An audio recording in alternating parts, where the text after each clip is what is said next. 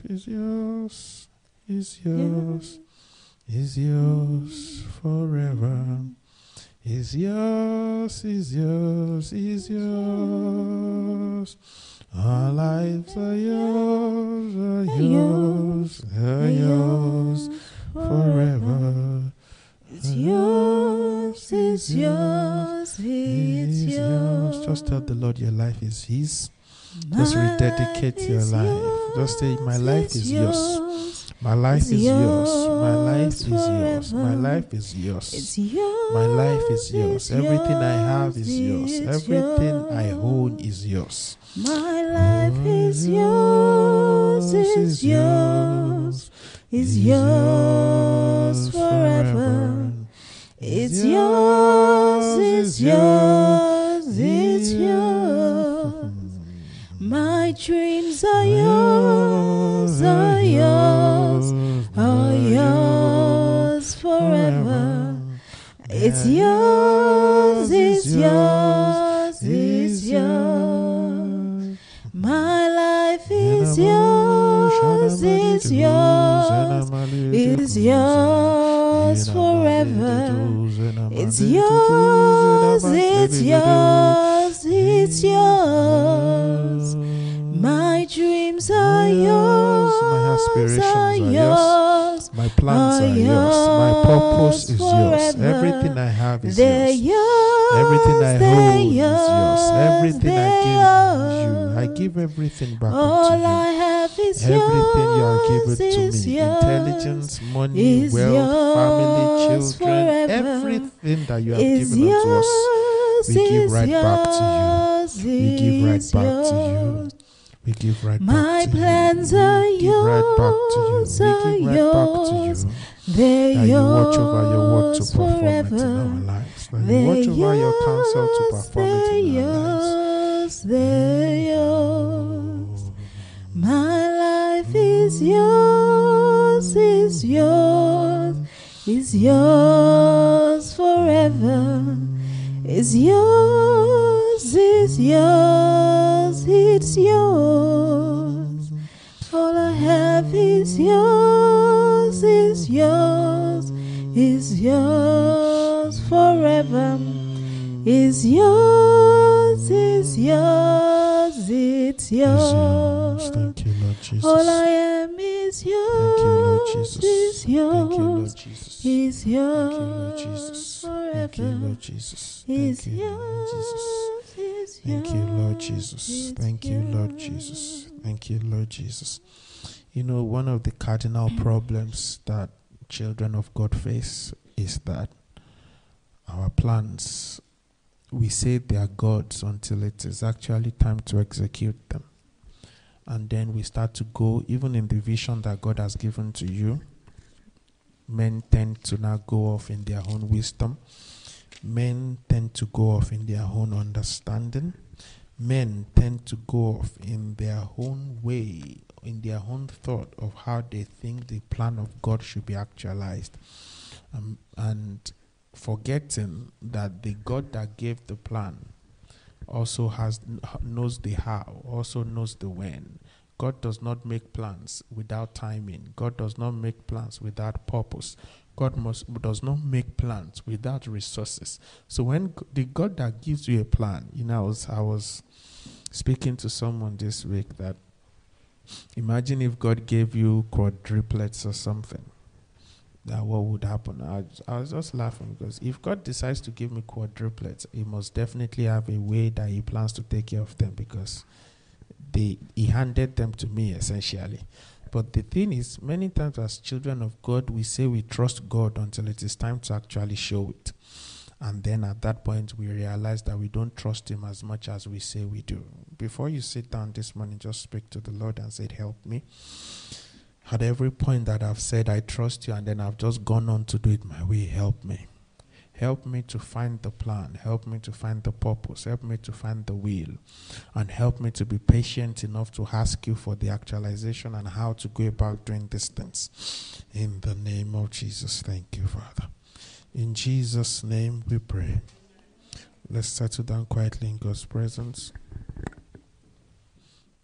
um, ex- today's the topic of today's teaching is if you build it, I will come. And I want us to take it as a challenge from God this morning. If you build it, I will come. And I'm going to read a few passages of the scripture. Um, Exodus chapter 25. Let's start from there. Exodus chapter 25, verse 40. I'll read one verse from there and then we'll go to the book of Numbers. Exodus 25, verse 40. If you are there, it says, hmm, it says, and see to it that you make them according to the pattern that you were shown on the mountain. That in itself is an entire sermon. Moses had gone up onto the mountain of the Lord, and the Lord then showed him the patterns of, of you know, it's interesting when men say that Old Testament, Old Testament, Old Testament, uh, temple, and all of that, Old Testament.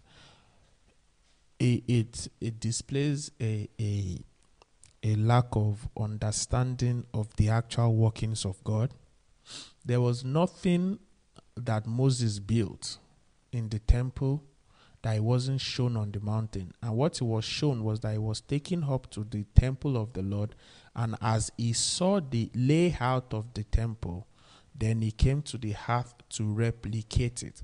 There is a spiritual law that if you want to host a spirit, then you have to create an environment that is conducive for the spirit. That is why a, a, a, a, witch's coven has to have certain items. Those items are what make the place conducive for the spirit behind that witchcraft to be able to rest. Your, the, the reason the Holy Spirit cannot rest on a person is is because they are not saved. That your life has to come alive. The Holy Spirit does not deal with in in dead things. It deals with living sacrifices. So the Holy Spirit, your spirit has to come alive by your acceptance of the of the person or the sacrifice of Jesus, and then the Holy Ghost can rest upon you. So there, there is always a pattern that uh, that this physical has to conform to the Garden of Eden could host God coming up and down because there was a certain there was a certain um, way that the that the Garden of Eden was set up, like an embassy for the Lord, and that's why the Lord could come down, come up and down the way he, he, he did. Also, you see in the story of Jacob, there the reason there was a spirit embassy there such that he, he, he used stones as his pillow and then had a dream and saw angels ascending and descending was because his father, grandfather Abraham had created an environment, an altar, an altar, an altar that would that that they please they are making nice. They, he has created an altar that would that allowed for the hosting of the spirit of God. And so when when Moses was to build the temple, the only way he could build it that God would be a part of it was to build it in a way that could host God. And so what God did God do? God took him up to the he, he climbed up the mountain, then he was uh, he was taken up into heaven, and God showed him that this is what my temple, the temple that I abide in, this is what it looks like. This is what the the the, the Holy of Holies looks like. This is what the temple looks like. That's why you get the book of Revelations. Even in Revelations, the, the angels are still offering incense.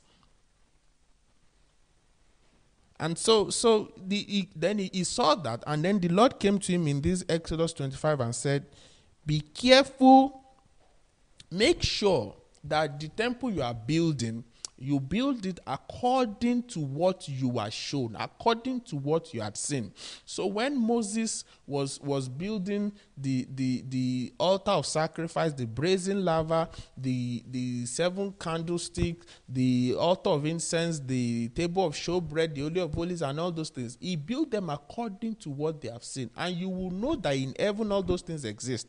Yeah, so he, he, uh, we we won't even we, maybe at some point we would uh, maybe later we will draw a, a, a, a we'll point we'll look in the new, new testament and see where the scriptures point to those things as stepwise into seeing that which into uh, into reaching God the Holy of Holies the same way it says uh, you enter into the temple with thanksgiving and you praise. You, it's that's already an offering. You know, different things, even up to the colors of the of the of the of the temple coverings and all that everything had everything has a new testament expression.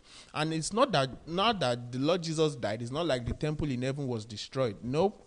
It's still there yet the the instruments like i showed us a few weeks ago the the the the the part the the method the the instruments of worship may have shifted but the cardinal principles have not changed. God didn't suddenly just change his mind and say, no, not that. It's just that many of these things were, were accomplished now through Jesus Christ. And then on the basis of Jesus Christ, there are still ways that you approach God. There are still ways that you deal with the things of God. Maybe we'll look at that later, but that's not the emphasis for today. You know, then let's quickly jump to Numbers chapter 7. Numbers 7, verse 1. It says, Now it came to pass when Moses had finished setting up the tabernacle that he anointed it and consecrated it, and all the furnishings and the altar and all the utensils. So he anointed them and he consecrated them. So the Bible shows us here that what God said in Exodus 25 that he must be careful to build. Now Moses goes ahead and starts to build and he consecrates everything. You will notice in this passage that he said he anointed it, he consecrated it, all the furnishing and everything and everything. That is where many people stop. Many people build. Many people put things together for God. And they are and because he has anointed, because he has consecrated, because he has done all those things, people now think, okay, it's done. It's acceptable. But that's not the way God sees it. And we will see that later. He, he had done the anointing and the consecration. But the proof that God has accepted the anointing and the consecration and the building and everything is that God turns up. If God does if if God does not turn up, then all the anointing and the consecration and everything you have done have not been accepted. So if you build, the proof that it is acceptable to God is that God shows up in what you have put together. You know, if you if you look that at that same number seven from verse two, it says, Then the leaders of Israel, the heads of their fathers' houses, who were the leaders of the tribes, and over those who were numbered, made an offering. So everybody, if you start to look at it from two to five, so then the, the, they started to do the things that God had instructed them to do. And if you look, if you read this entire chapter up until verse 88, you will see things that they were doing according to how they were commanded to do them. And then if you get to the last verse of that chapter, verse 89, it says, Now, when Moses went into the tabernacle of meeting to speak with him, he heard the voice of one speaking to him from above the mercy seat that was on the ark of the testimony from between the two cherubs. Thus he spoke to him. So the proof that everything, the building of the temple was to specification, that all the offerings were to specification, that everything was was that God could now inhabit that which they have built, and then God spoke from the Holy of Holies. You notice that Moses here went into the Holy of Holies, even though he was not the high priest. You know, I've taught us before. It's Aaron that went in once a year. Moses went in as often as was necessary. So here you see Moses going uh, going into the Holy of Holies, and the Lord speaking to him from the mercy seat. So the voice of God basically came as proof that Moses, Moses, Prophet Moses had built what he was shown in heaven. That's the principle I was telling us that if you want to host a spirit, there has to be. That's why all these spirits, when people they, they, they go and ask the spirit that, what would you want? Have you that you know I asked us one day, have you seen have you seen um a, a, a, traditionalist in the middle of central London and the person has put all their things together. Have you seen it before? Why haven't you seen it before? Because central London is not is that that central place is not where you is not the conducive environment for speaking to your God. You know, it, it speaks to believers where people don't have their own private altars. You don't have your the, your time that you speak to your God. It is all well and good you can talk to God everywhere in your spirit and all that, but there has to be a special time, a special place, or, or a special practice that is between you and God. so that both of you know that this is where we do our regular family meetings. So, but you you that's same you might not find a babalawo in central London, but you you'll be surprised that, that there are, there are places in this London that people go to consult these men. You know that. But if you get into that house, you are not going to find cushion and fancy setting like that. It doesn't matter who you are. If that spirit demands that you sit on the floor, you sit on the floor. If that spirit demands that you do certain things, you do it. Otherwise, you cannot have an interaction with the spirit. So it's the same thing with God. We cannot, we, it is all well and good saying God is merciful, God is kind. But when you start to deal with God at certain levels, there, are, there is specificity to the dealings of God. There, God never lowers his standard. This is how God deals with men. God says, um, I put before you life and death. I advise you to choose life. God never, never takes away your power of choice. God would always give you your choice that, okay, you can decide to take it or leave it. But then God comes and says, if you are going to take it, this is how you must take it. You are free to not take it. But you cannot now tell God, this is how I want to serve you. No.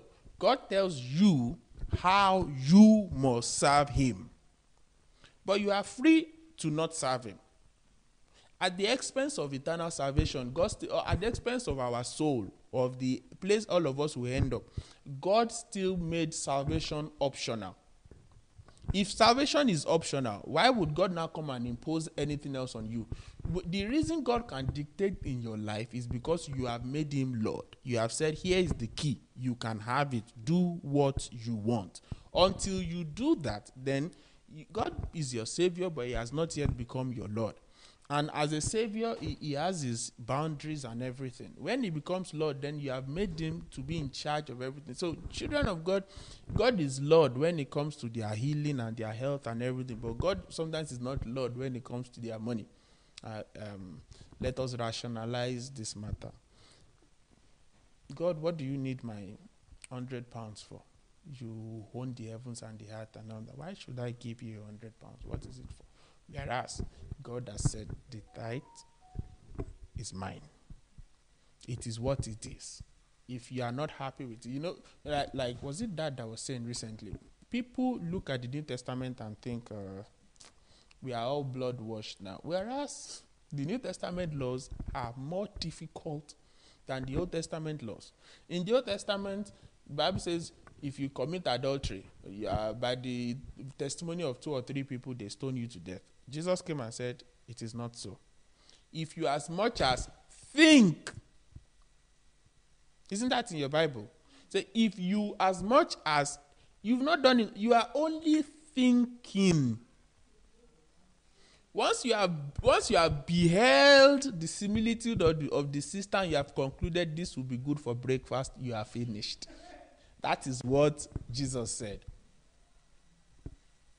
So which one is harder? So how many, how many people, if we want to start doing the how many people are serial adulterers that, uh, but they have never committed adultery? none of us can see. But in the spirit realm, they, are, they fornicate every day and every time. Every time they enter a red bus, they are fornicated on the bus. Every time they get in a cab, they are fornicated. And all.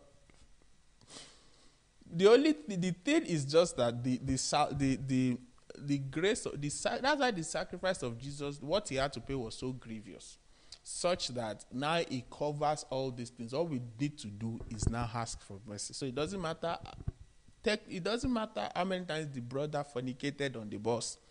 Once he looks up and says, God have mercy, forgive me, the matter is done. Whereas in the Old Testament, um, one or two stones might might might land on your head, you know, things like that. So the sacrifice of Jesus makes accessing mercy and grace easier, but it doesn't make it doesn't mean his sacrifice made the laws any less.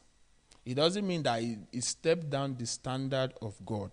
And we must always seek to therefore build to the determine to, to, to build according to what the Lord has said.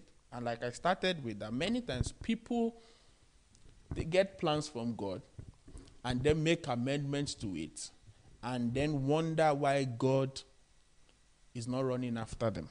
You know, if you continue this book of Numbers, by the time you get to chapter 8, then God starts to talk to, to from chapter 8, verse 1. Then the Lord spoke to Moses, says, Speak to Aaron and say to him. Then God starts to speak about the priesthood and what Aaron needed to do and what his sons needed to do, how to conduct themselves themselves in the tabernacle. So the first step that God did was God gave Moses the plan of the tabernacle, and when he had built it to specification, and God could live there, his presence could rest there. Then God starts to talk about how to conduct things, uh, how to conduct the priesthood acceptably, and all of that. How the priest should behave, how Aaron should behave, how his children should behave, things like that. And that is so that the proof of, of, of that what you have built is acceptable to God is that then God now comes and says, "Oh, this is wonderful. Okay, this is the next phase. There is always a next phase." But many times, you know, a man of God said that the Lord said to him that many, many ministers of God, many children of God don't even get to don't even get through the first phase of his plan for them. Whereas his plan for them are usually in multiple phases. But that many, many people never even get through. Please close the door. Many, many people don't, e- not- don't even get through the first phase of the plan of God. Hallelujah. So God has we must build acceptably, and building acceptably comes from having knowledge of, of what and how to build in the first place. God wants us to build acceptably, but you do not get to do that building unless there is a knowledge of what to build and how to build it in the first place. So, what we need to start building anything for God, whether it is in our personal life or in, in church or in business, in whatever, is a revelation of what God wants you to build. Moses didn't say, Oh, I have so much zeal, I want to build a tabernacle for God. No, God first had to show him what needed to be built. That's why in that Exodus 25, it says, What you were shown on the mountain. Many of us need a mountain experience. Many of us need to climb up the mountain. Many times when God, you know, was, was it um, Bible study I was showing us that when the multitude came to the Lord Jesus in Matthew chapter 5, what did he do? He climbed up the mountain, and only his disciples were bothered to climb the mountain with him. The rest of them chilled and waited for him downstairs. When you finish your story with the 12, come down here and do miracles. Whereas the things that those ones heard were things were, were the deep things of the kingdom. You always have to go higher. In the book of Revelations, when John had seen visions, said, Come up hither. You know that song that cries, Come up hither and all that. You there is there are you, your vision on the ground is okay. All of us have been on airplanes before what is the field of vision? When a, a plane is about to land is getting close.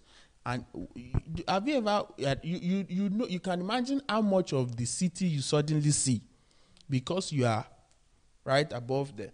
Whereas now that we are standing can we most of us can't even see past these walls that is the difference between staying on the ground and the level plane with people. It is how people things catch men. When men are on the ground, when men are on the lowest energy level in the spirit, that's how things catch them unawares. Whereas, if you are high, if you go higher in the things of God, you are able to see things. You you can see so you can see wherever you can see Croydon, you can see wherever while you are right just on top of London. But whereas if you are here, you can't see that far. But if something is coming, you can see it. You, you can tell. You can tell because you have gone higher in the spirit and you can see things for what they really are. How do you know the UK is an island?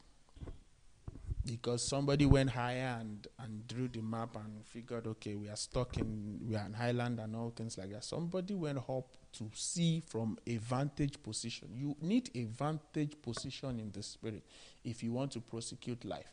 You you you or else when people when things when everything this is one of the proofs that you need to go higher in the spirit when everything catches you unawares Every, when it is that everything that is happening in your life is just hitting you left, right, center, everything is just slapping you in the face. There is no, you have no clue that something is coming, something is about to happen. It is proof that you need to climb higher in the spirit.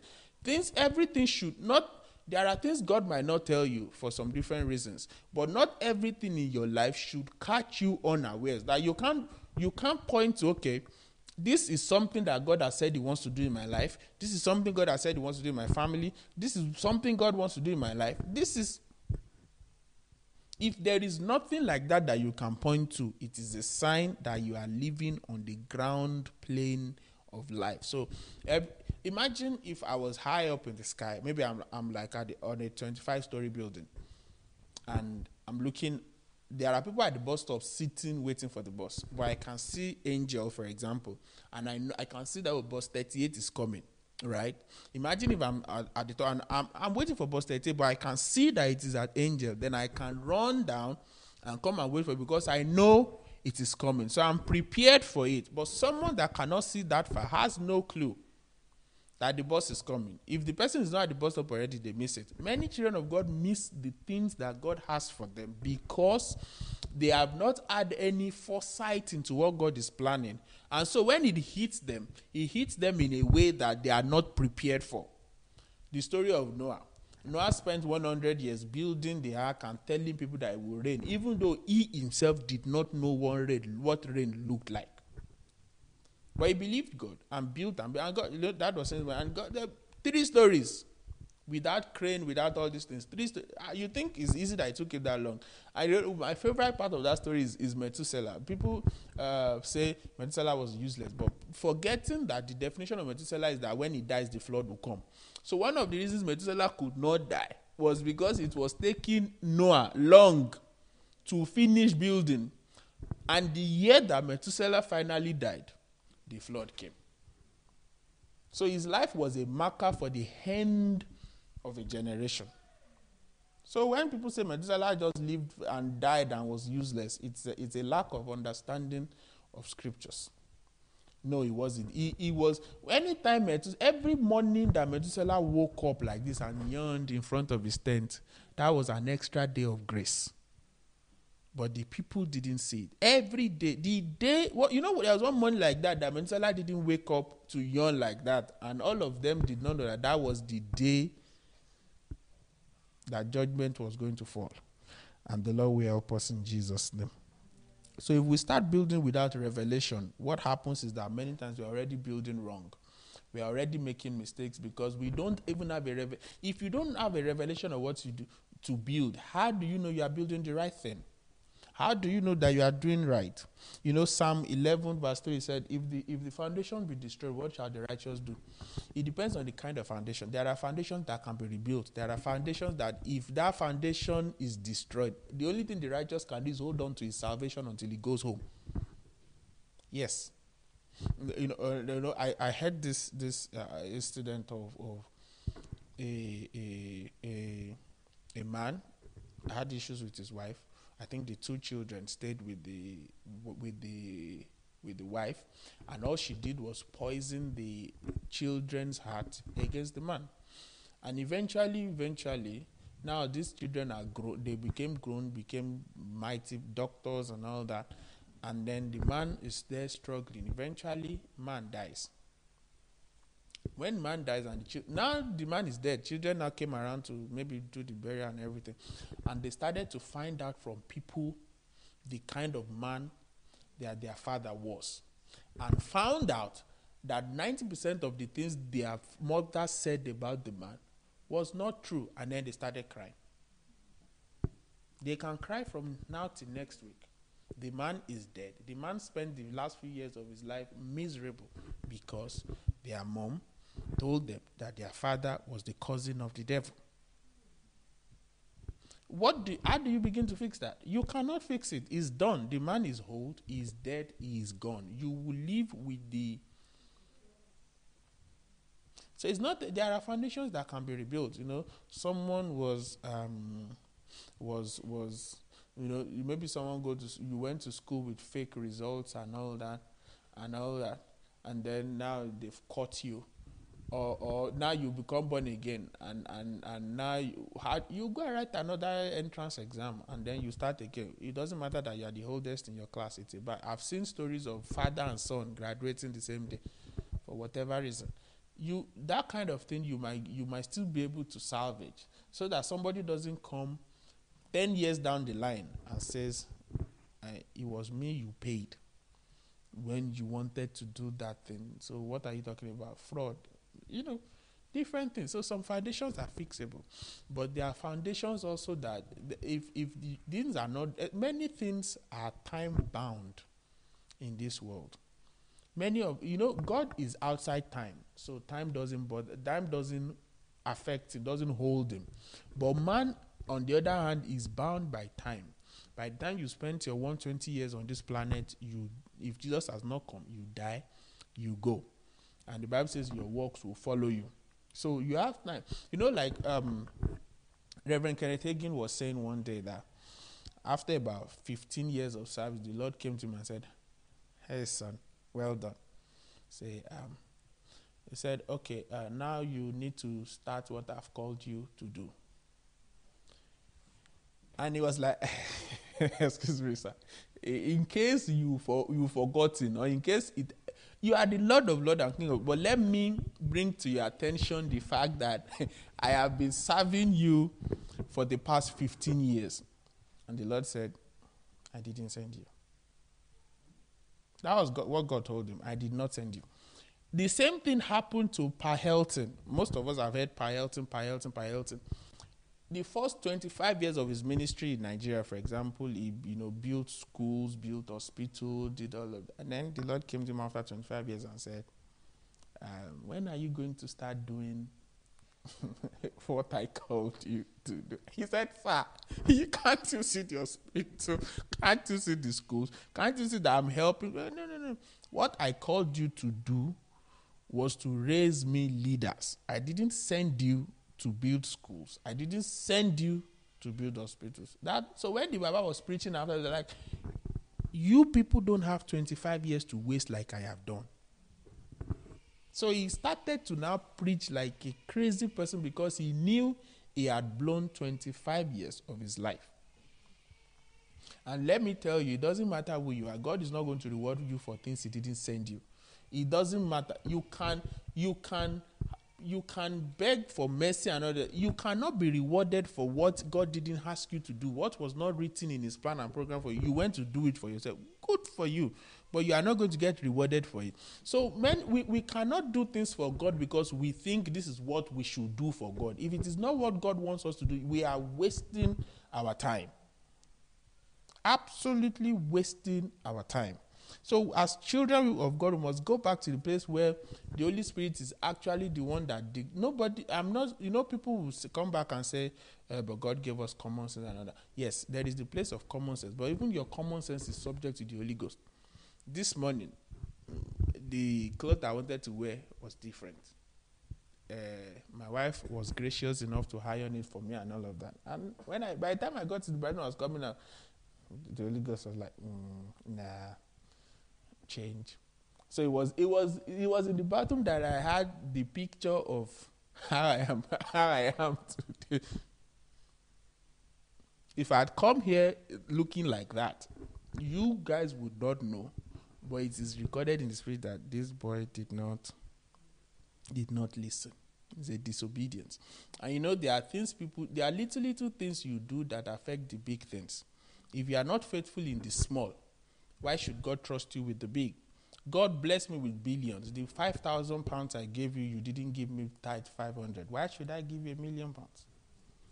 It's easy to say I will be faithful, I'll be faithful until until you need to remove a hundred thousand pounds from your one million. You will suddenly understand the, how big your hundred thousand pounds is. You, you know, it's. Uh, maybe because you are doing back transfer, it looks like numbers to you. If you had to pile that money on the floor, you know what it will look like.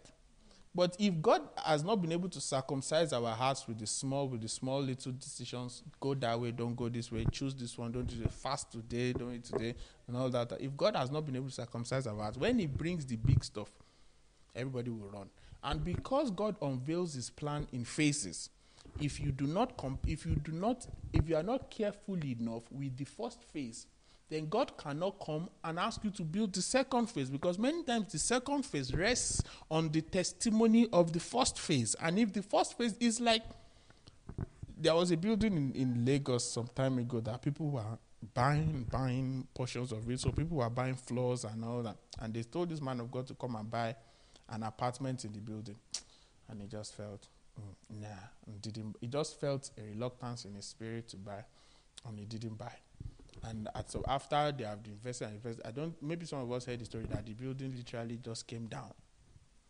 Just crumbled with all their investments and everything. God wants even even our prayer meeting god wants it to go a certain way. Let me give you an example. Yesterday you know at the vigil on friday we were praying a series you know the way we prayed on friday. So on on saturday um, um, satan felt it was a good idea to turn up but of course god is bigger than him and all that so um, we were cutting the head of snakes you remember that we were saying all the serpents that how many of us remember that prayer what did we say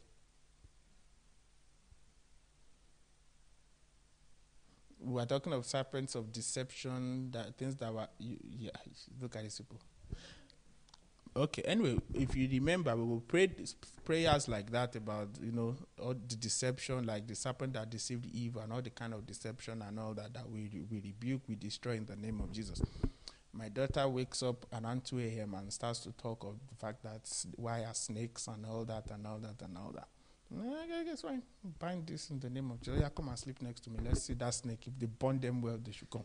You know, things like that. There is you should if if you pray serious when you are binding princes and and, and if you if, expect that they will try to intimidate you. If if they don't try to intimidate you, your prayer is not getting anywhere yet. So after that, then I, wo- I woke up, I prayed, I prayed, I prayed, I prayed, I prayed, and all that. And then the Lord gave me a few prayer points for us to pray at the prayer meeting yesterday evening. So then, as prayer meeting was coming, I realized I needed to go somewhere, which meant I was most likely going to miss the prayer meeting. So, you know, I asked you to do second prayer.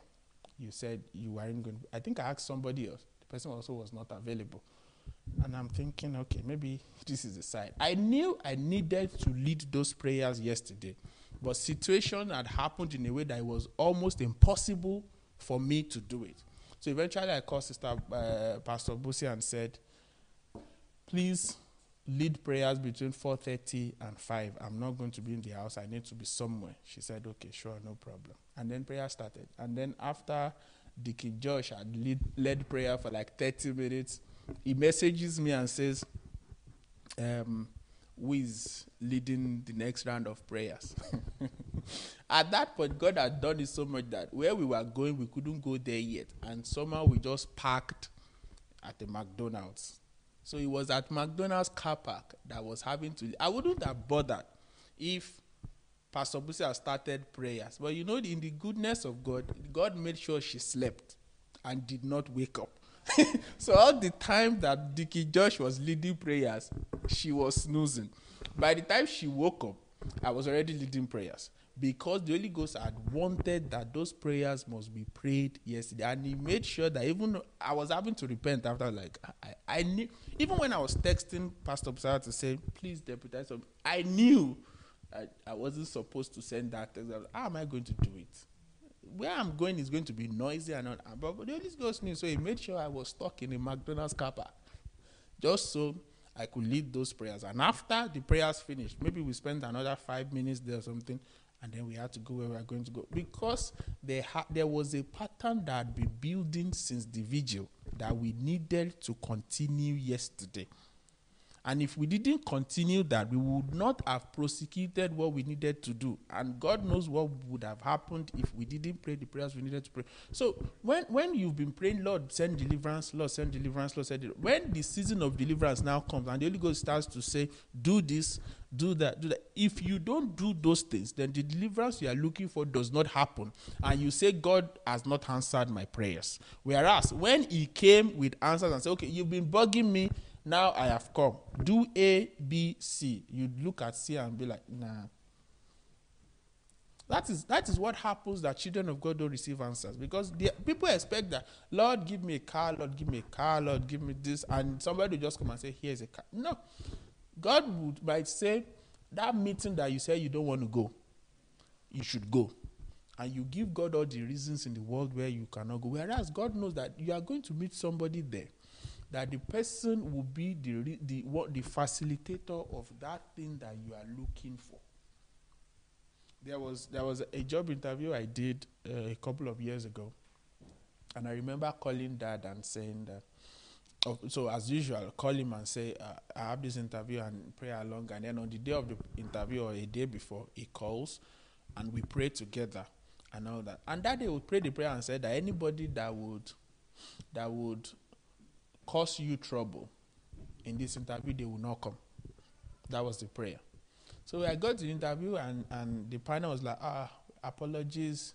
Uh, it's supposed to be three of us, but one of us needed to go represent the institute um, somewhere in Japan or Korea. Or. Basically, they shipped him to the other, shipped him to the other side of the world.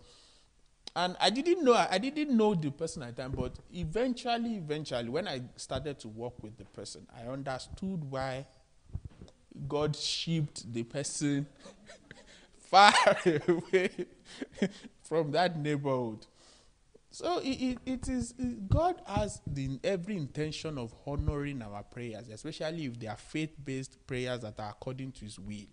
He hears us and He wants to answer us. But if we are not in in in in the context of the answer to the prayer, if we are not in the shape, if we don't have the foundation that allows the answered prayer to rest, it's like I, like I started with the story of Noah he got a, a, a, a, dove, sent the dove out.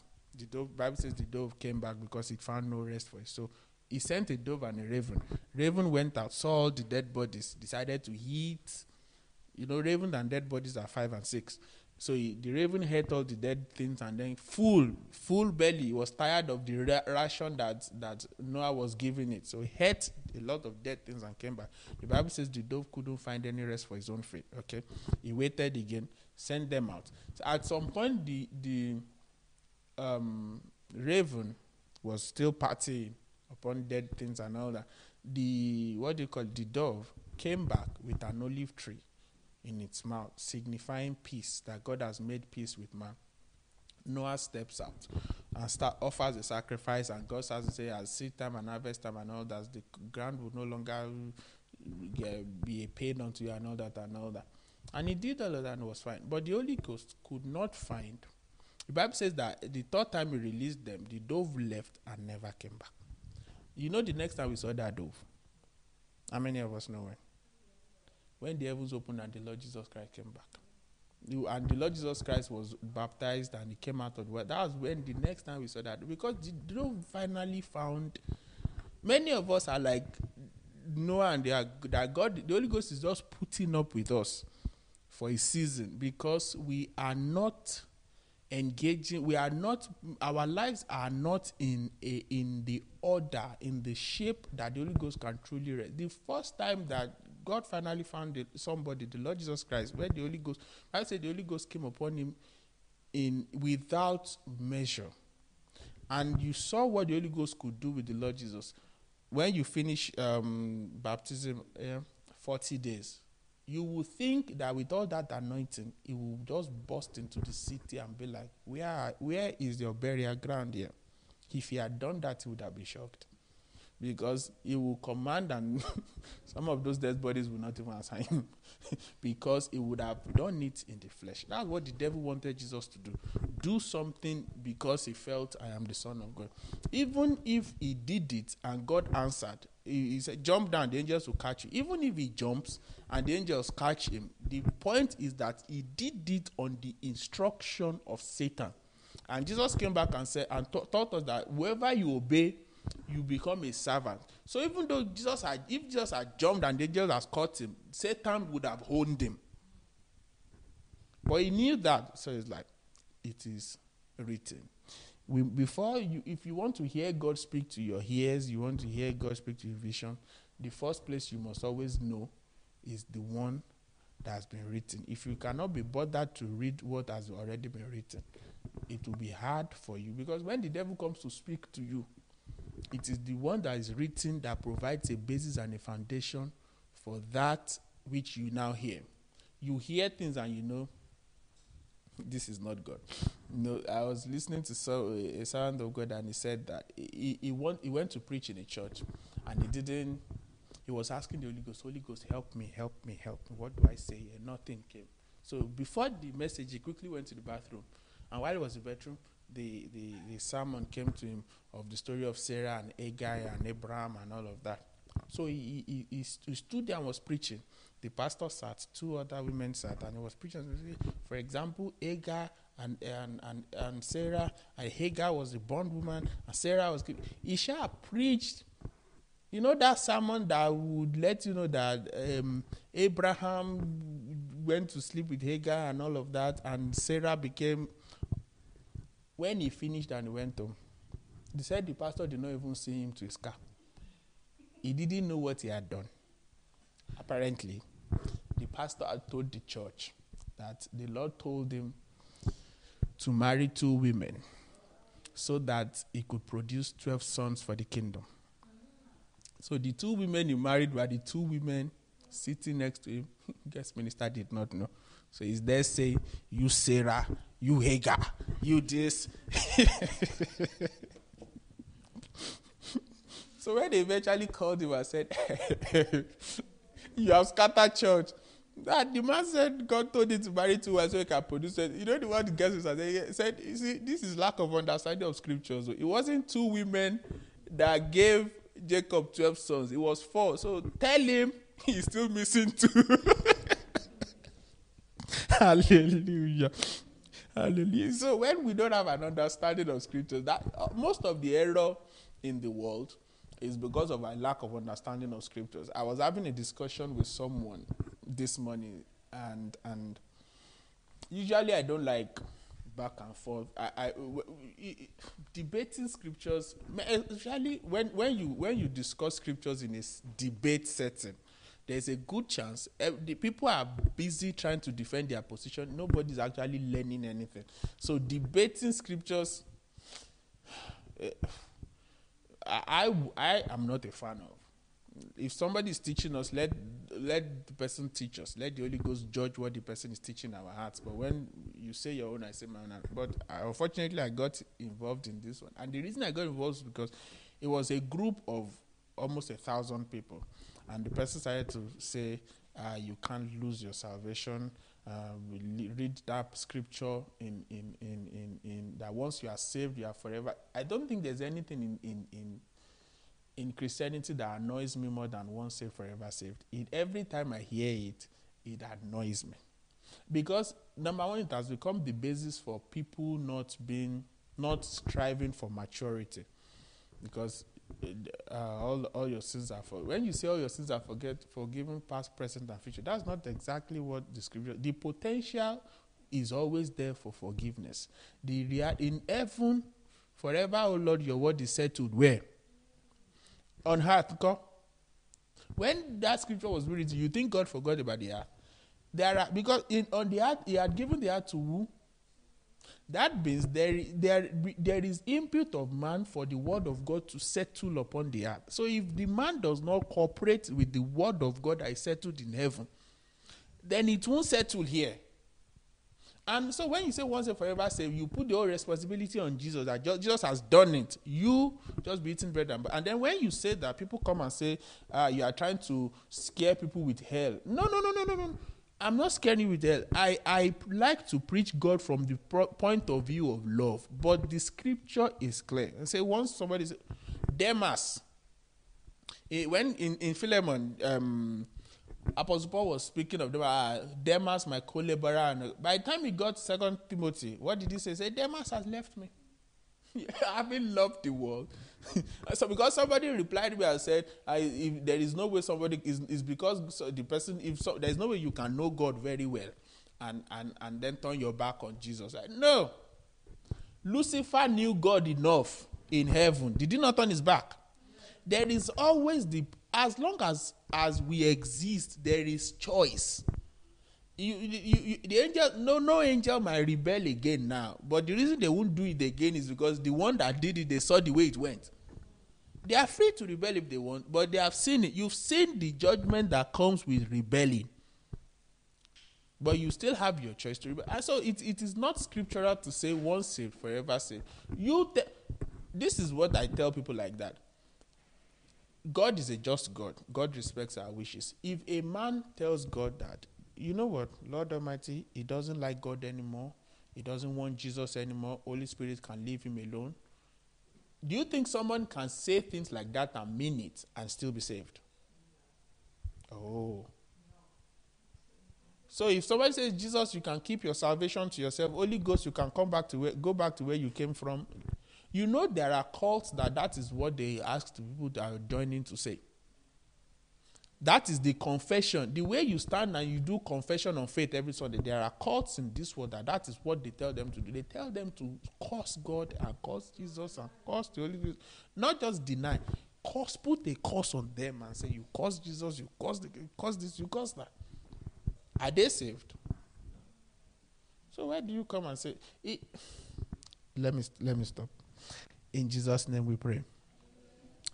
Hallelujah. So, you know, many times because another challenge of believers is that, you know, we are talking of building so that God can come. And one of the challenges of believers is because we understand that we are righteous people. We sometimes there is the assumption that because you're a righteous person, you you are right in all the things you do. No, you are righteous by a, by the factor of a position of, of, of, of an imputed thing. Let's read Romans 4. So it doesn't look like um, I'm just pulling scripture. I'm just saying what I want. Romans 4 from verse 19. says, and not being weak in faith, he did not consider his own body already dead since he was about a hundred years old, and the deadness of Sarah's womb. He did not waver at the promise of God through unbelief, but was strengthened in faith, giving glory to God, and being fully convinced that what he had promised he was also able to perform. And therefore it was accounted to him for righteousness. Even Abraham here, it, it, it took him a while. This chapter, God says, Abraham, let's have a covenant. They cut a covenant. Next chapter, Abraham goes and sleeps with Hagar. We literally just had a covenant. And then the next chapter, you go and find Hagar and get and got her pregnant and all of that. So, so it, it wasn't. It, what the, what it wasn't. It was the only thing that Abraham did was that he believed God and was accounted unto him for righteousness. So, by factor of our belief in the sacrifice of the Lord Jesus and accepting his substitutionary sacrifice and accepting that he has paid for our sins and everything, we become saved, and that salvation comes.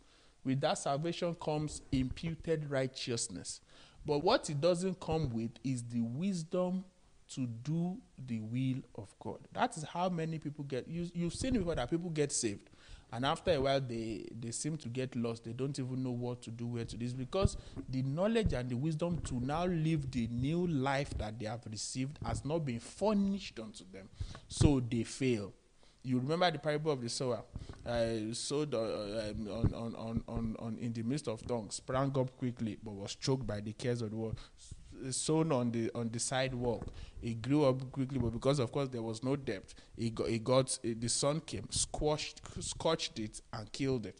So if if the life can be sown, righteousness can be imputed but if you are not if if now the wisdom to live that life the understanding of what that life means the knowledge of what the life means if those things are not now supplied to you you will struggle to live that life. And you know um so because people have received righteousness then sometimes the the the and because of, of doctrines like just mentioned once and forever sometimes the drive to now go after the things of god the drive to seek after the will of god the drive to know more about god then it starts to it, it, it- it's killed by a wrong understanding of the person of god and you know but you know uh, um what righteousness really means is that you you you god found you and you accepted the sacrifice of Jesus and you and you became righteous. But it doesn't. It, it, it, it like I said, I was imputed unto us, and I want to read. I want to read a, a passage. Oh, because of time, I'm not going to read it. But many, many things of God are a gift. Salvation is a gift. You find out in Ephesians 2 8. Righteousness, like I said, is a gift. That Romans 4 that we read. The, even the Holy Ghost is a gift. Acts 2 38. But the fact that you have received a gift does not mean you know how the gift operates or how to work with that gift. So many, many people have received the gifts of salvation, the gift of the Holy Ghost, but have not gotten to the point where they they work with the Holy Ghost so that the plans that God has for us starts to become actualized. And because the plans of God are not bending and they are unyielding, then men are not able to walk into that which the Lord has for them. And, and you know, righteousness means we are standing right with God. That is the simple definition. And you know, righteousness means you have good standing with God. But there are more postures for a child of God than just standing. Stand. If we read, maybe I'll just read this one and then stop there. Psalm chapter one. Maybe we'll continue next time. Psalm chapter one. All of us know Psalm 1, don't we? It says, Blessed is the man who walks not in the counsel of the ungodly, who stands in the path of nor stands in the path of sinners, nor sits in the street of discomfort. So there are three postures here: walking, standing, and sitting. The standing re- like it refers to our righteousness because he said, Who stands in the path of sin, who stands not in the path of sinners. That means he's not a sinner, he's not associated with sin. That means if not a sinner, what is he? He's righteous. So the standing refers to our righteousness. But that is not the only posture. There is the sitting, there is the walking. Sitting refers to our position of authority. If you read Ephesians 1 20, um, let's actually read Ephesians 1 20. Ephesians chapter 1, verse 20 says, Which he walked in Christ when he raised him up from the dead and, and seated him at the right hand of God in heavenly places. So you see there that Lord Jesus Christ is seated in heavenly places at the right hand of God. Then you get Ephesians 2 6. And Ephesians 2 6 see, says, and raised us up together and made us sit together in heavenly places in Christ Jesus. So we are seated in heavenly places with Christ Jesus. That is our sitting position, our position of authority. But there is the last one in, in that same psalm that speaks of our walking. It said, Walk not in the counsel of the ungodly. What does counsel mean? Counsel is, is advice, counsel is, is, is wisdom. Counsel, I wrote a few words uh, for counsel here. Um, with, with its advice, its guidance, its wisdom, its know how. Counsel of the ungodly. That means there is a counsel, there is godly, there is a counsel, there is ungodly. So if you are sitting in your position of authority with God and you are standing in the righteousness of God, but you are not walking in the counsel of the godly, you are not a blessed man. So, like that, Psalm 1, verse 1 speaks, it says, A blessed man is the person who doesn't sit where? Who doesn't stand where? Who doesn't uh, walk where? Those three people, those three, they, so the, the blessed man has three sides. There is the standing of righteousness, there is the sitting of the authority of Christ, and there is the walking. So many people, many of us understand that we are righteous in Christ. Many of us understand that we have authority in God. That's why something happens, and the first thing says, in the name of Jesus. But the walking part is where many do. Counsel is progressive. Counsel, when you are walking, if you want to walk from here to central London, it's not a straight line, is it? At some point, you are going to decide whether you want to turn left or right, and you would have different. If you're like somebody here that shall not be named was trying to find their way to church one day, and the GPS on their phone was a little bit wonky. The north was not fully calibrated. So the person was trying to, and the person will get near the church, and then the GPS will say, turn left, turn right, turn this. And the person, uh, God knows how long it took. Eventually, one of us had to go and look for. it wasn't funny, but the reason that happened was because the calibration of their map was not right. The guidance system that they had was not correct. If the counsel that we, it doesn't matter how, much righteous, righteousness we are righteous, doesn't matter how much authority that we say we have, if we do not walk in the counsel of God, if we not walk in, in the path of righteousness, we do not get the, we do not fully live as a blessed man. And the Lord will help us in Jesus' name. And the, the as I close this, the, the, the big challenge is the fact that, like I said, we don't have a lot. We we are bound by time. God is not. God created time and put man in it. So man is bound by time. God is not bound by time. And you know the gifts and the fruit of the Holy Spirit, uh, long suffering, patience. If if God, if the fruit of the Spirit is long suffering, can you have more long suffering than God? Is it possible for you to have more long suffering than God? Because the spirit, the fruit is of Him, isn't it? That means He is plenteous in that thing that you, that you are expressing a portion of. Same thing with patience. Can you be more patient than God? No. You, but the, the the challenge with those attributes of God is that, like I said, those servants of God that God came after many years. One God came after about 15. One God came after 25 to say, my friend. um, that thing that you that I said we should do together. You have not started though. Why didn't God say anything in year one? Why didn't he say anything in year five? Year ten? In fact, you know, you know the the the the the, the solemnity of God that even when they were building all those schools and buildings, they were dedicating it in whose name? So the the the fact that God is not pulling your hair out does not necessarily mean everything you are doing is acceptable. That's why we are the ones that always have to go to God and say, Examine me. If there's any iniquity in me, eh, check me. Because we are the one, you know, God's hospital is, God has an hospital, and that hospital is you that will admit yourself. It's you that you will go there and say, Hmm. Am I right like this? Nah, okay. The Holy Ghost, come and check. Inspect. One of my favorite prayers, and it is one of the prayers that grieves me the most, but I like praying, is that God will show me a picture of where I am with Him and where I'm supposed to be. And the few times God has answered that prayer that I have seen, my dear, it, it, it wasn't you, what God would now show you is where you are supposed to be. And then where you and then maybe the next day will show you a vision of where you are. And yeah, it wasn't it wasn't very, very pretty. But the question the thing is whether you ask now or you ask when you get to heaven, you will find out.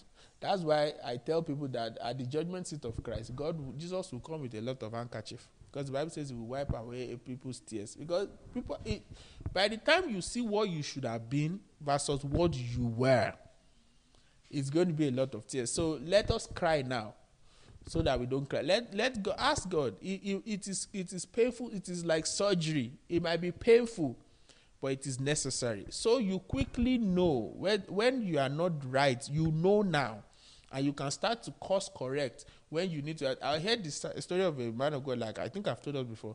The man would, anytime you go and visit him, he will say, Wait, wait, wait, let me show you my my my my jotter of what the Lord said to me in 1980s. This that I'm going to go to the nations. I'm, that man was already in his 70s at that time. Which nations is he going? Where's the energy? You are 32 now. You are 35 now. You can jump from city to city. Even at that, after you jump four, five cities, your body looks like it's about to shatter. And then you now bring a 70 something year old man to start be going from London, Manchester, Birmingham. By the time you do that journey, even you that go to work, there is only one place of work you have. By the time you do it five days a week, are you not ready to crash on Friday? On Friday? So, but the man will come and say, This is what the Lord said in 1984. my dear. If God said something in 1984, except because there are instances where it depends on what God said. Let, let me clarify that because there are times when God shows you a vision in the 80s and it is in 2025 that he starts actually to show. That's different. But if God is, is showing you things that are supposed to be now, but those things are not now, and God didn't tell you that, like somebody was saying that God showed him a vision that he will build a, a was it a, a, a TV ministry or something? God showed him the vision maybe in early 80s. But the angel that told him said that when it is time, I will come back and let you know that you need to start building. The angel came back 2015. So in that case, even though it took how many years, the man was still in the perfect will of God because the Lord has said the angel will come back and let you know when it is time. And then the angel came back and said, You know, like I said in 1982, it's time now. Start. But if if things like that are not there and you are you don't have a clear picture that the things you are supposed to do, you have not you many of us there are things that we should have done five years ago that we, we don't even have an idea that we should be doing. There are things maybe we should have done seven years ago, but because we, we have not gone up the mountain to receive a revelation of what to build, we don't even know what the building should look like. You should know what the building should. There should be a concept of what God wants to make out of you in your spirit. And then you begin to walk towards that concept. Anything you do that takes you away from the concept that the Holy Ghost has put inside you is a distraction and a waste of your life. So we, we it is too late for us now to be to be doing trial and error. Rather than do trial and error, go and sit in the presence of God and stay there until God answers you and say, This is what you should be doing. Don't do you know, we believers are wonderful people. We we, we trust God to reveal uh, uh, when it is time, the Lord will reveal His mind. The Lord will reveal His purpose. The Lord will reveal. The Lord will only reveal if the foundation is right. If if you started with something that the Lord instituted, then God is going to reveal here is part two, here is part three, here's part. If you have completely gone off tangent, then God is not going to be doing part two, part three. God is going to expect you to abandon that and build a new foundation. For example, God says you are going to be a teacher of the word of God. You know, conventional wisdom says read your Bible like a madman, isn't it? Because if you don't, are you here? If, if you God says you be a teacher of the word, then God expect. Normally, the ba- basic minimum is that you you interact with your Bible the best you can. But that might not be helped because there are flavors to the teaching anointing. So God will God, God will come if God wants to help God comes to you and shows you maybe one or two men that they that they that you are supposed to follow and understand the way the teaching anointing works on them.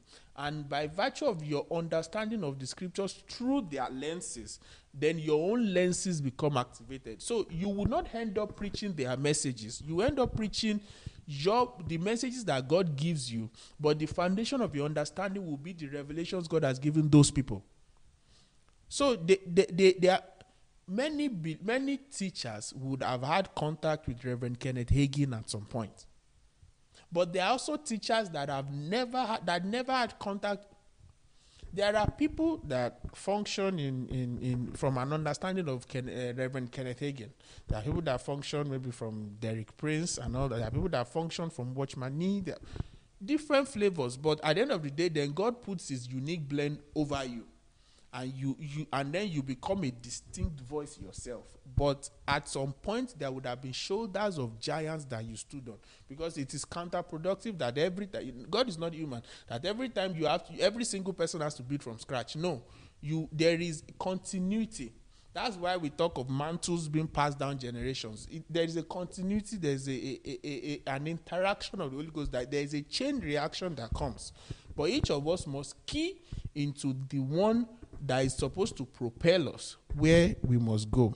So wherever you are, just bow down your heads this morning. Just we'll take a few minutes to pray, because yes, if we build it, yes, God will come. But the only way God will come is if we are built according to specification. Let's just rise up on our feet wherever we are this morning. Many times, you know, uh, scripture talks of, of that we should be careful the kind of materials we build with. Some building with hay, some building with stubble, because the, the fire will test the works of everybody's hand. And we know that God is a consuming fire. So the fire that will test everybody's hand work The fire that will test is a fire that proceeds from the mouth of God. The word of God is going to be the judge of what we do. So just speak to God this morning that the Lord would help you, that you will build to specification in the name of Jesus. That will build to specification. I can't hear us. Are we praying? That God would help us. If if you can't stand up, sit down, just pray. That's the most important part. That you pray that the Lord would help you. Eh, that God will give you a revelation of, of what it is your life is supposed to even be. Many people go through life not even knowing what God has in stock for them. We're not even having any clue of, of not because God is not speaking, but because people are not listening. Ask that the Lord would help you. Ask that the Lord would, would, would open your eyes.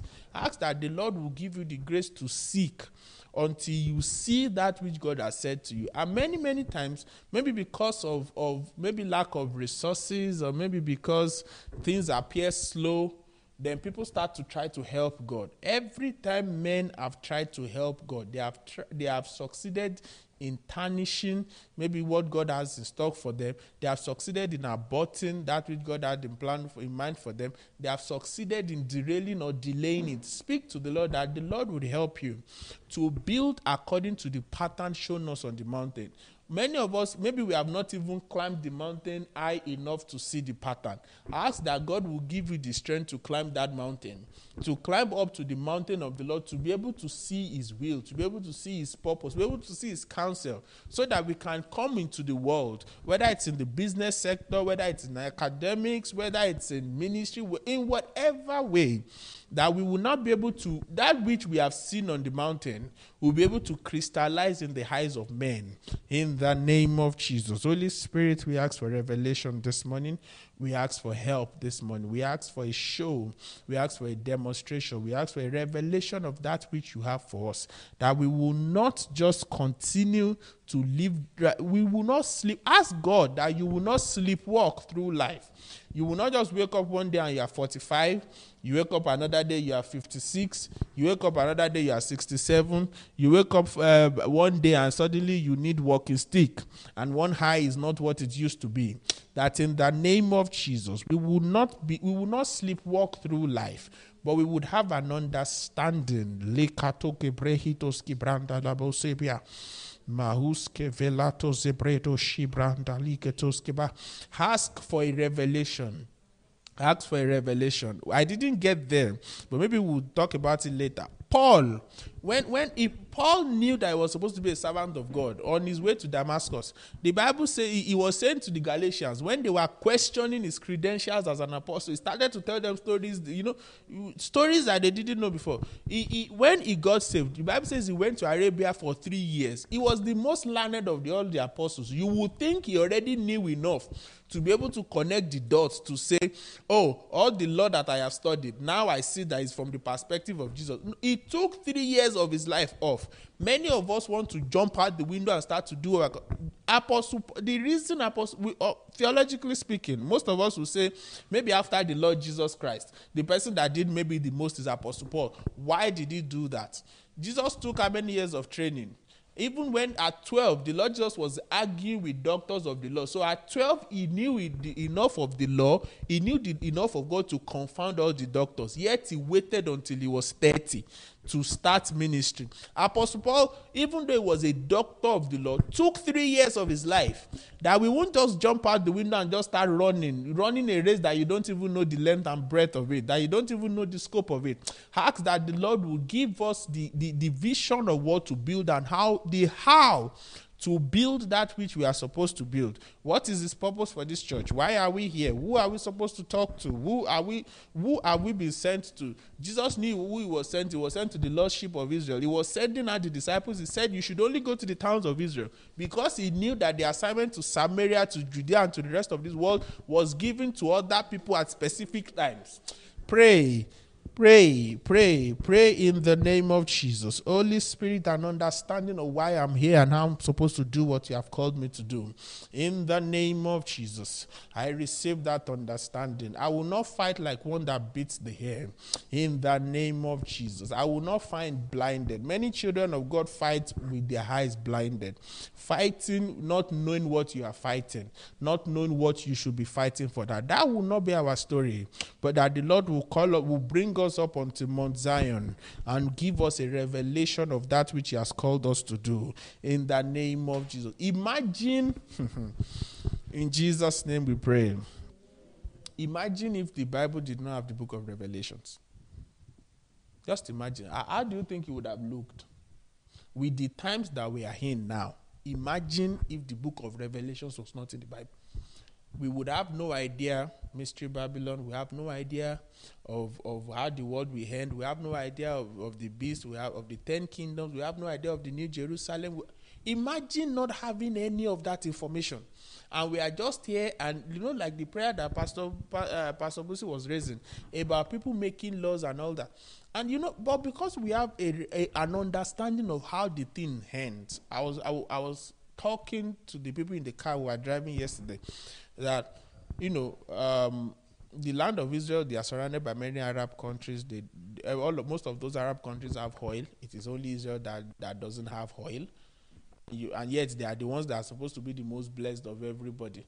But then they found out now that they've got gas, and they've got one of the largest deposits of gas in the world. And now that puts them in direct opposition with Russia because Russia is the, has been using gas to bend Europe and tell Europe what to do. So suddenly now this little Israel comes up and they've got a lot of gas to rival Russia. And so you begin to see where the alignments of the nations will come and where the, the war of Gog and Magog will come from. Because some Gog and Magog, representation of Russia, will not open their eyes and let Israel take away their influence over Europe. And all this. So, but because we have an understanding of scriptures, you can put pieces together. You will speak to God again. That, that God will give you a revelation. God will give you a revelation that you will not find blindly. You will not fight blindly. You will not struggle with life blindly. You will not just go through life blindly. In the name of Jesus. Are we praying? This is not just for church. This is for ourselves. This is this is for individual our purpose and our counsel, uh, the counsel of the of God, godly counsel for our lives. That God will make God would help us to see the ones He has been saying to us that we have not been hearing. That God will open our ears to hear. The one He has been saying, "This is what I want you. This is the way I want you to go, so you can reach this particular expected end." That God would help us to see and hear and do in the name of Jesus. The God is the God of mercy and grace. Receive mercy this morning. Receive grace this morning. If there's anything you are believing God for, for healing, for strength, for help, just ask for ask this morning. God is the God of mercy, God is the God of grace. Ask this morning in the name of Jesus. We receive grace, we receive mercy. We receive help, we receive help in the name of Jesus. If you are trusting God for something specifically in your life, this is the moment to ask Him. This is the moment to ask Him. We must never be afraid to ask our Father. There is the Father relationship with God, there is the Lord relationship with God, there's the Savior relationship with God. And we must leverage on all those sides of God. Now ask Him, say, Lord, I, I'm trusting you for this. I'm trusting you for that in the name of Jesus. Holy Father, we trust you. That as your people ask, you do more than they ask. In the name of Jesus, we receive strength and grace. In the name of Jesus, you can bring the communion quickly. In the name of Jesus, strength and grace, strength and grace, strength and grace, strength and grace. Thank you. Marus kepeli kebrahando dozeke livedes. Zula karabado shembrahitos kibranda keligos kedebarosh. Brande. Let's just receive strength for this new week. Receive strength in your inner man. In the name of Jesus. Strength in your inner man. Strengthen your person in the name of Jesus. Every every feeble knee, we command you to receive strength. Every weak arm, we command you to receive strength. Every sagging heart, we command you to be strengthened. Every sagging head, we command you to be lifted up. Every disappointment, we command that they be changed in the name of Jesus. Every expectation be fulfilled in the name of Jesus. Every expectation that has previously been cut off, that has been cut short, is elongated by the power of the Holy Ghost, is restored in the name of Jesus. The Bible says the Lord Jesus went into the temple, saw a man that was withered. He said, Stretch forth your hand. The man, Bible says he stretched forth his hand and it was as whole as the previous one. Any shortcoming in the name of Jesus, every shortcoming is restored. Every shortness of reach, everything that we, we were able to reach before, but for some reason our hands, our reach has been shortened. We command, we ask by the expression, by the healing of the Holy Ghost. In the name of Jesus, our hands reach things that we were, we couldn't reach before. In the name of Jesus, are you still speaking to God? Is there, if whatever you are trusting God for, we command healing into everybody, every system, every organ. In the name of Jesus, every cell receive the life of God, conform to the image of the Most High God.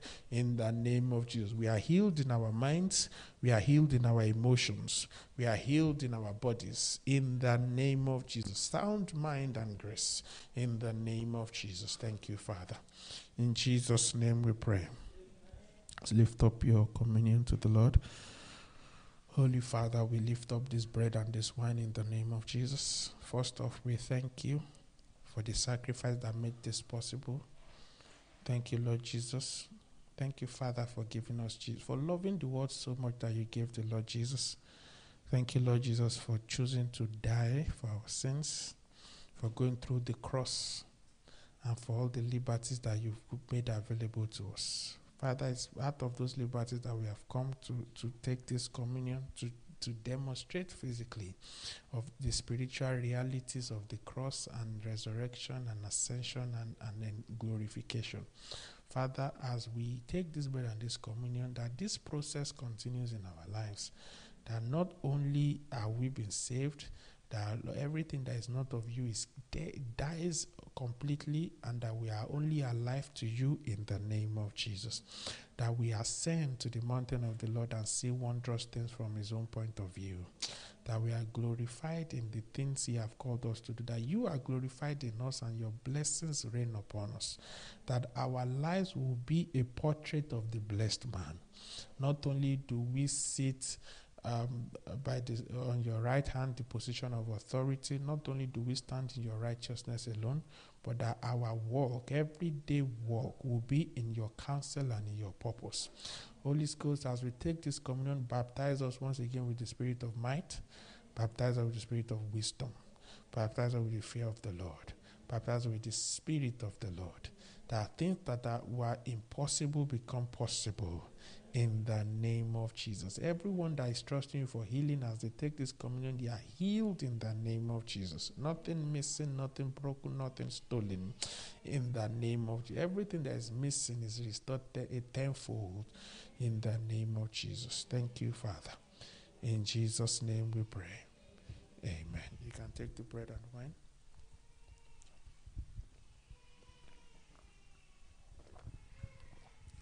Um, if you have your offering, just thank you.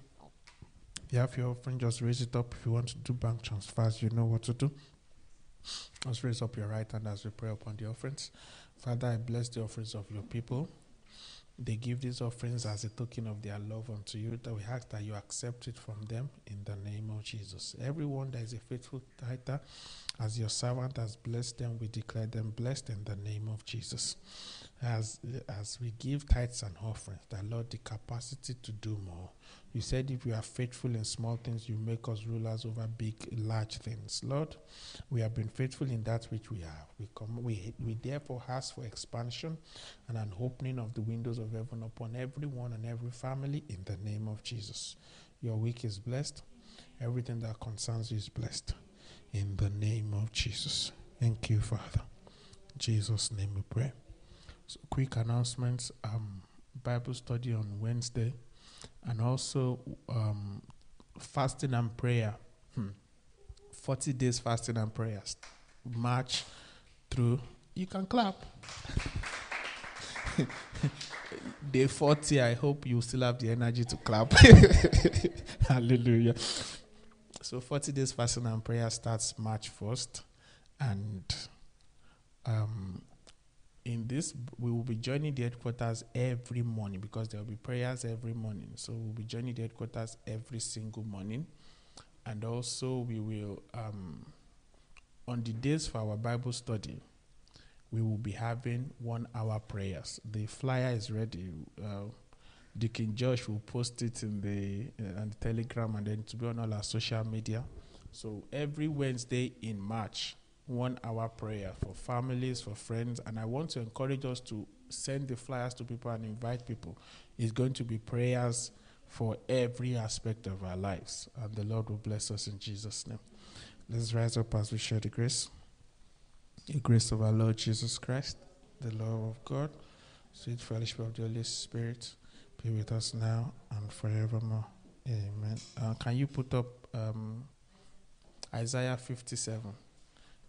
Deacon Josh has been kind enough to des- make a design for us so at least we can read off the screen. Thank you. Okay. It's coming, it's coming, it's coming, it's coming. Hallelujah. Isaiah 50, verse 7. It says, For the Lord God will help me, therefore shall I not be confounded. Therefore have I set my face like a flint, and I know that I shall not be ashamed. If you not be ashamed in life, shout hallelujah. The Lord bless you. Have a wonderful week in Jesus' name. Amen.